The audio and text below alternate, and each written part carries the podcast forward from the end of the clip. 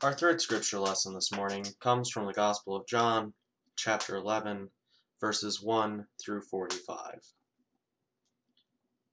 Now a certain man was ill, Lazarus of Bethany, the village of Mary and her sister Martha. Mary was the one who anointed the Lord with perfume and wiped his feet with her hair. Her brother Lazarus was ill. So the sisters sent a message to Jesus Lord, he whom you love is ill. But when Jesus heard it, he said, This illness does not lead to death. Rather, it is for God's glory, so that the Son of God may be glorified through it. Accordingly, though Jesus loved Martha and her sister and Lazarus, after having heard that Lazarus was ill, he stayed two days longer in the place where he was. Then after this he said to his disciples, Let us go to Judea again. The disciples said to him, Rabbi, the Jews were just now trying to stone you, and are you going there again? Jesus answered, Are there not twelve hours of daylight? Those who walk during the day do not stumble, because they see the light of this world. But those who walk at night stumble, because the light is not in them. After saying this, he told them, Our friend Lazarus has fallen asleep, but I am going there to awaken him. The disciples said to him, Lord, if he has fallen asleep, he will be all right. Jesus, however, had been speaking about his death, but they thought that he was referring merely to sleep. Then Jesus told them plainly, Lazarus is dead. For your sake, I am glad I was not there, so that you may be believe. But let us go to him. Thomas, who was called the twin, said to his fellow disciples, Let us also go, that we may die with him. When Jesus arrived, he found that Lazarus had already been in the tomb four days. Now Bethany was near Jerusalem, some two miles away and many of the Jews had come to Martha and Mary to console them about their brother. When Martha heard that Jesus was coming, she went and met him, while Mary stayed at home. Martha said to Jesus, Lord, if you had been here, my brother would not have died. But even now I know that God will give you whatever you ask of him. Jesus said to her, Your brother will rise again. Martha said to him, I know that he will rise again in the resurrection on the last day. Jesus said to her, I am the resurrection and the life. Those who believe in me, even though they die, will live, and everyone who lives and believes in me will never die. Do you believe this? She said to him, Yes, Lord, I believe that you are the Messiah the Son of God, the one coming into the world.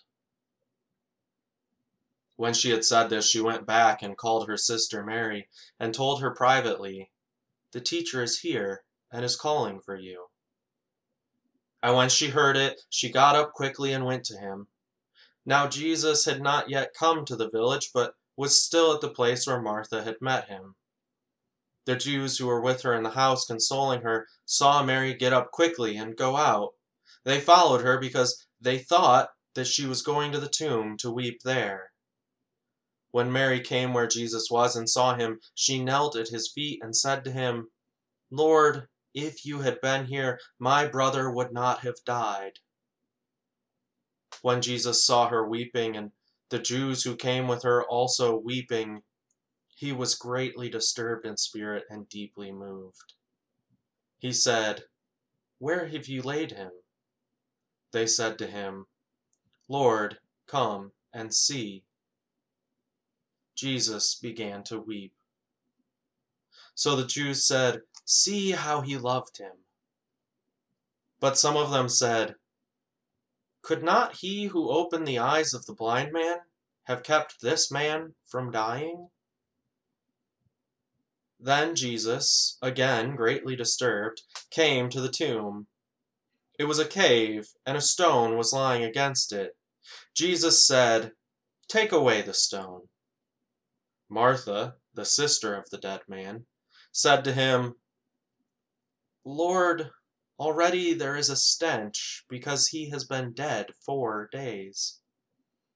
Jesus said to her, Did I not tell you that if you believed, you would see the glory of God? So they took away the stone, and Jesus looked upward and said, Father, I thank you for having heard me. I knew that you always hear me, but I have said this for the sake of the crowd standing here, so that they may believe that you sent me.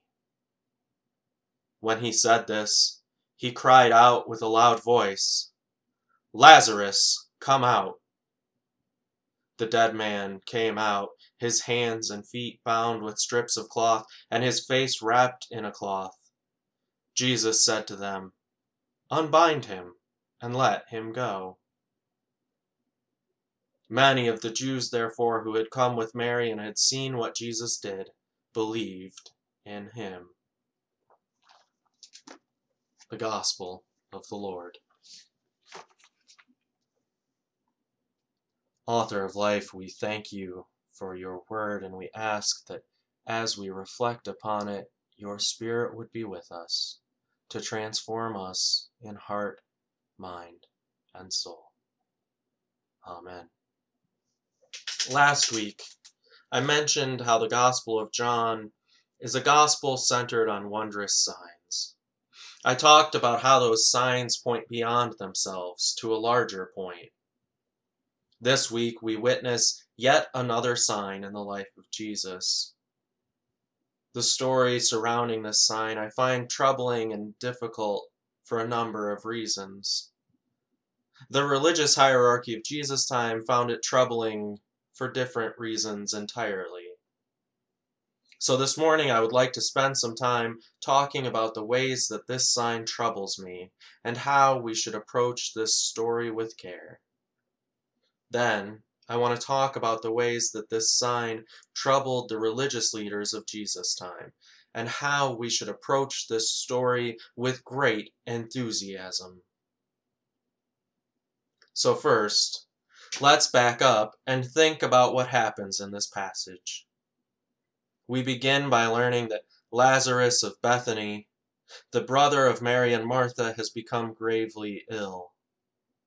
When the messenger informs Jesus of this fact, Jesus seems, at best, to shrug it off. At worst, he seems to revel in the news. Then, Jesus decides to just chill out for a couple more days before going to see Lazarus, Martha, and Mary. When Jesus eventually decides to go see Lazarus, he first tells his disciples that Lazarus is asleep. They surely had heard the news about his illness and seem relieved to hear that he is managing to get some rest. So Jesus then tells them flat out that Lazarus has in fact, died. Again, Jesus says that this is a good thing. By the time that Jesus and the disciples get to the house of Mary, Martha, and Lazarus, they learn that Lazarus has been dead for four days. They arrive to find a stream of people coming to mourn. Martha, hearing that Jesus is finally on the way, heads out of the house and meets him. At this point, she speaks with frustration to her friend, saying, Lord, if you had been here, my brother would not have died. But even so, she has faith that God will still work a miracle through Jesus. In response, Jesus says that Lazarus will rise again. Martha concedes that she believes on the last day her brother will be resurrected. At which point, Jesus ups the ante by informing her that he has the power of resurrection and life. After this back and forth, Martha goes to fetch her sister Mary, who had stayed in the house to grieve the loss of her brother. Weeping, she casts herself at Jesus' feet and echoes her sister's frustration Lord, if you had been here, my brother would not have died. And for the first time in this story, Jesus seems to realize that the people around him have feelings. When Jesus sees Mary weeping at his feet, he is moved and begins to cry with her. At this show of solidarity, some of the bystanders say, Look at how he loved him, while others ask the question, why didn't he keep him from dying? So now that Jesus is full of emotion, he heads to the tomb. To emphasize the point that Lazarus is long dead, Jesus is warned against opening the tomb because of the stench of the corpse. But Jesus has the tomb opened he makes a great show of the sign that is about to occur so that all the crowd can see it and orders Lazarus to come out of the tomb. Lazarus, wrapped in tomb cloths, faithfully obeys the summons and walks out of the tomb. Our reading ends with the observation that many who saw this believed in Jesus. But if we read a little further, we would see that this sign is the final straw for the religious leaders of Jerusalem, and that from that day forward they begin plotting his death. I mentioned that I find this story troubling. So let's begin with perhaps the most obvious way that this story could be misused or abused. Jesus intervenes to save his friend from death. How many of us would wish the same for loved ones that we know? How many of us have echoed the voices of Martha and Mary and said, Lord, if you had been there? To be clear, I think their frustrations are perfectly healthy in the wake of losing someone, especially someone young, it's understandable to turn to God and ask, okay, where were you in all this? What worries me is that this type of passage can be used to set up a view of God where God intervenes on behalf of some people but not on behalf of others. It's the kind of worldview that says if you just pray hard enough or believe hard enough, then God is going to step in and bring your loved one back to full health.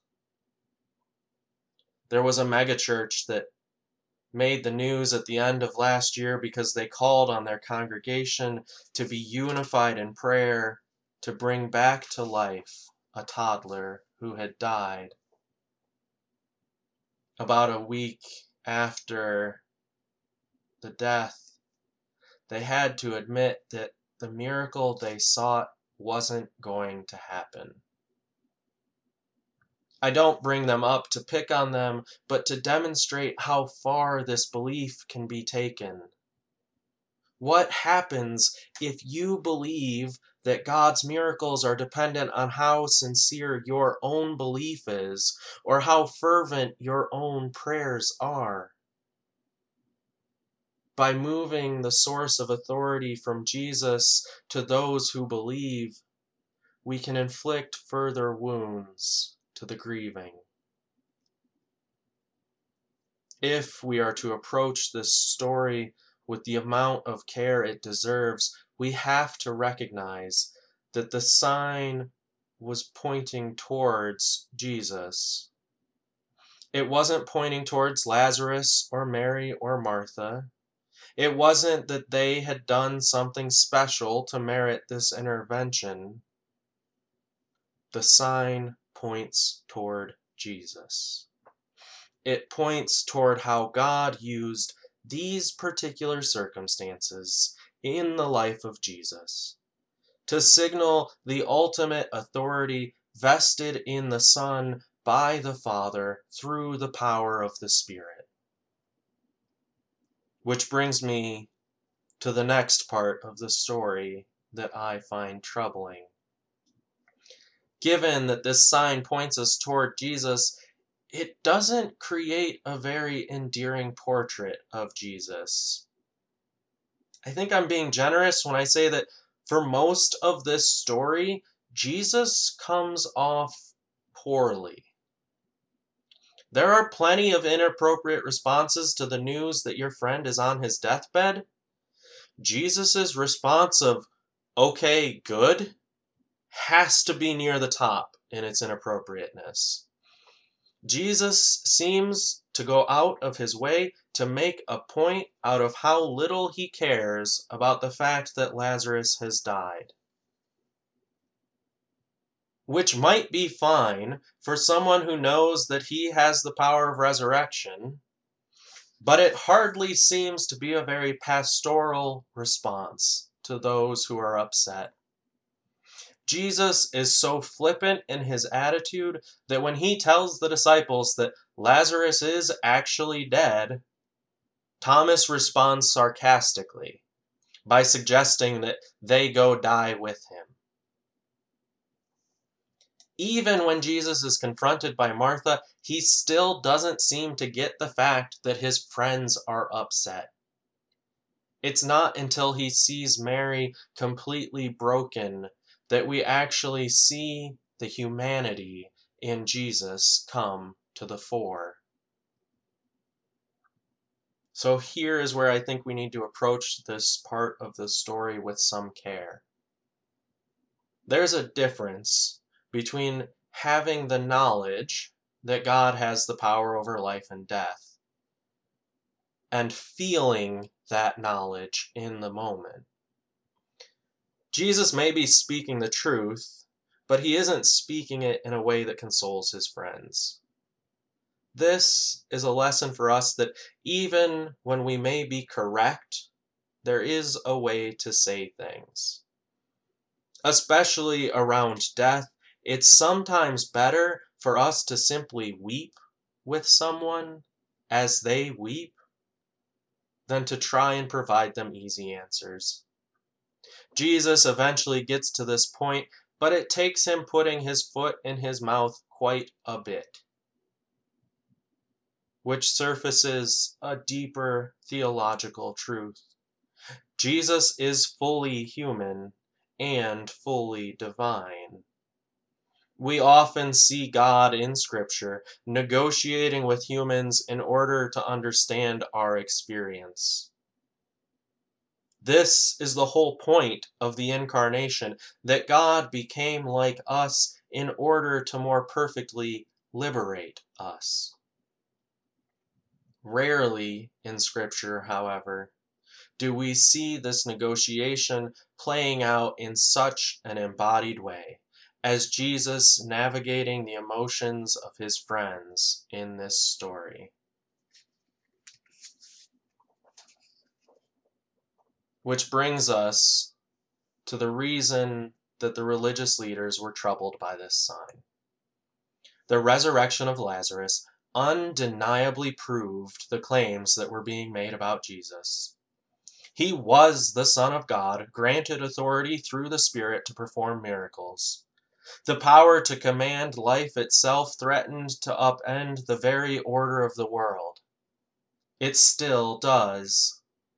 The power over death has been vested throughout human history in the authority of the state, in the sovereign ruler of the nation. But now Jesus proves, beyond a shadow of a doubt, that there is actually a power greater than that that the ultimate judgment lies not in the crown, the scepter, or the sword, but in the living God. And the religious leaders, the ones who had formed an uneasy alliance with Rome, couldn't accept that truth. They may have claimed to worship God, adorned themselves with titles and authority, but what they feared was the judgment of Caesar. This sign gave them no choice. If they were to be loyal to their nation, to their religious structures, they would have to kill anyone who presented a new vision for the world, even if that person was God. This is where we can approach this story with enthusiasm and full throated affirmation. Jesus is the Son of God, vested with the power of the Holy Spirit. He does present a new vision of the world. To this day, he threatens the way of the world. He causes fear in those who worship money and power. To follow Jesus Christ, to proclaim him our Lord and Savior, is to set ourselves against the powers and principalities that lay claim to this world. But as those who walk in the light, we have no other choice. We do not fear what may come of our faith because we serve the one who is the resurrection and the life. Like Mary and Martha, there may be times in our life that we turn to God and say, Lord, if you had been there and we will be reminded that God was ever with us.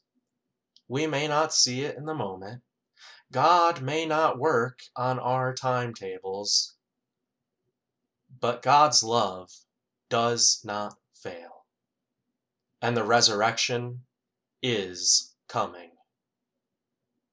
Amen. Please pray with me.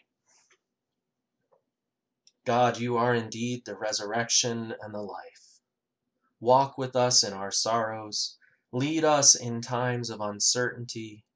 Remind us that when we walk with you, we walk in the light, and we have nothing to fear. Amen.